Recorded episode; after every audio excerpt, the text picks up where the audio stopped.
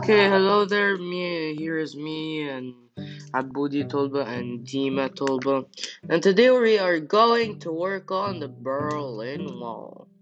Okay, so the Berlin Wall was built during the Cold War in 1961.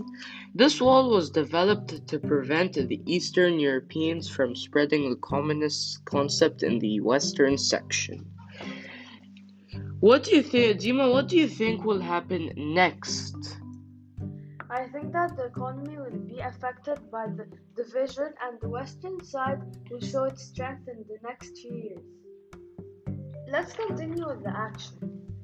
After World War II, Germany was divided into two countries, Western and Eastern Germany.